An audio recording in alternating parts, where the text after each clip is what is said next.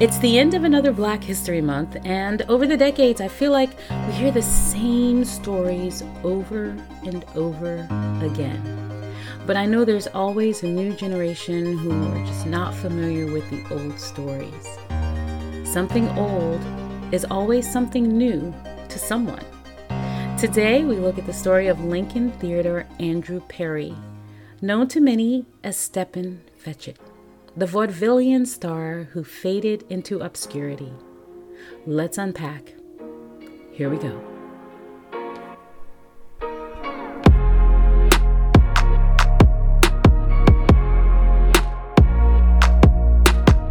Welcome to Unpacking. I am Franchone and I'm happy to have you joining me today.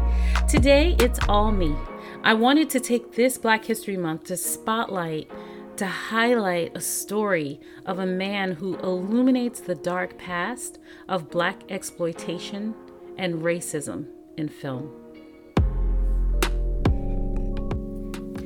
Lincoln Theodore Andrew Perry was a black vaudeville comedian and film actor famously known by the stage name of Stepin Fetchit. He was portrayed as lazy, foolish, and dumb. His persona had the moniker of the laziest man in the world. In this number, we find him laying in bed, struggling to figure out if he's dreaming or if he hears the uh, knocking at the door or if he hears the phone ring. In his usual slurred vocals, we hear Perry as Stepin Fetchit in this lazy Richard number. Richard can't get him up. Richard can't get him up. We'll try to get him on the phone. I was laying down dreaming everybody was trying to wake me up. Like they was knocking, rocking, and. Why I have such a dream like that?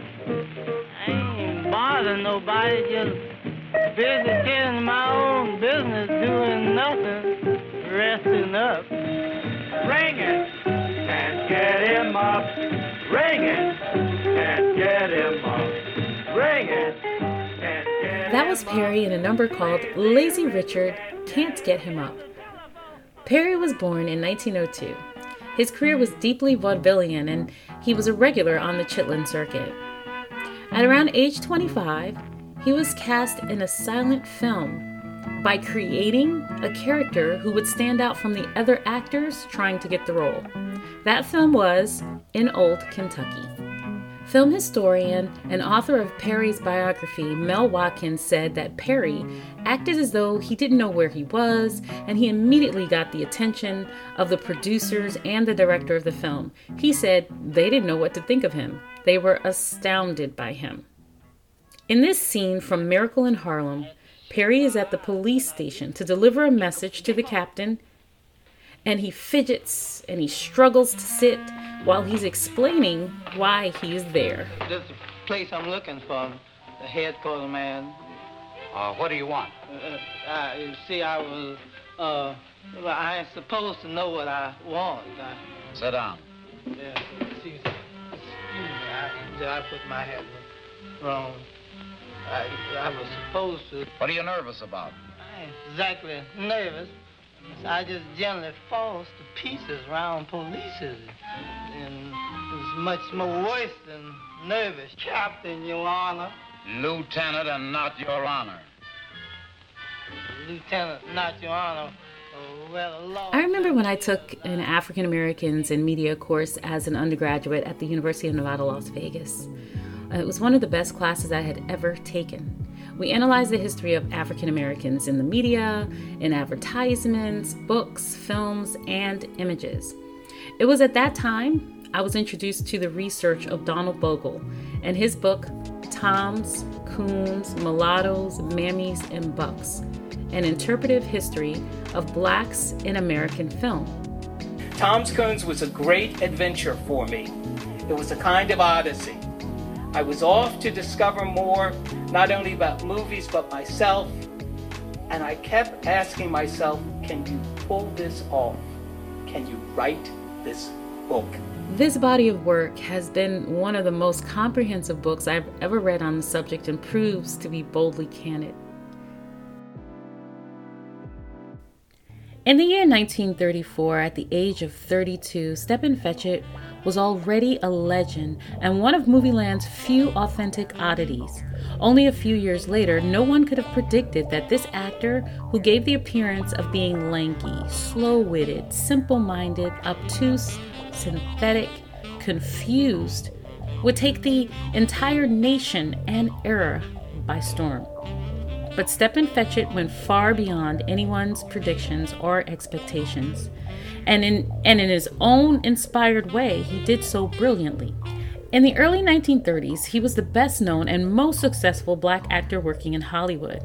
At a time when contracts for black players were unheard of, Fetchit was signed, then dropped, then spectacularly re signed by Fox Pictures.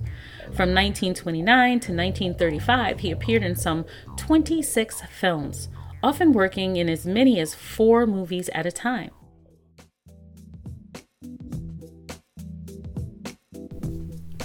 Check out obeyfoundation.org. Obey Foundation was established in 1998 to provide programs and support individuals and organizations committed to youth and community wellness. obeyfoundation.org. Oh, would y'all bring that big box and have all. We ain't got enough candy to fit no box that big. This is not for candies. Perry would come out meandering, uh, scratching his head, looking This utterly happens to be confused and lost. Coffin. Coffin, ain't nobody dead in here, is? Are you? His mouth would be open, eyes half closed. I'm sure I know I feel all, all right. But my heart. Shoulders slouched, arms dangling. And he would slip into practically incoherent monologue, delivered in a whining monotone to no one in particular. Most often, it had little meaning beyond the visual impression of confusion.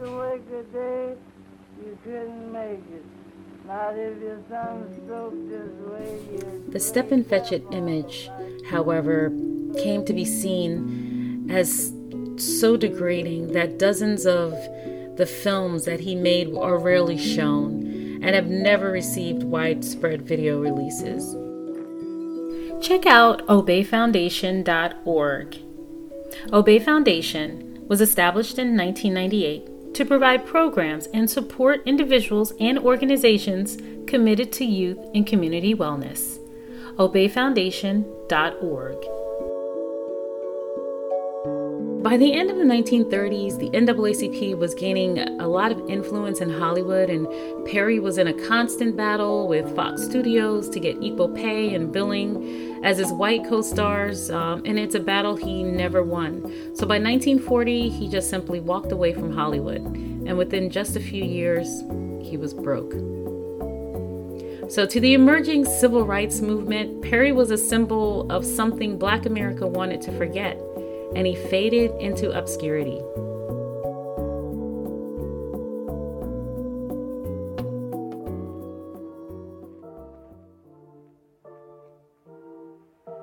Thank you for listening to this episode of Unpacking, Season 2. Music is from an open source and non copyright material use only. All permissions granted under Creative Commons. Editing by me, like this podcast, make it your favorite. Subscribe, Unpacking with I Am Franchone, giving you something to think about. Locate me on podcast platforms everywhere. Copyright 2021.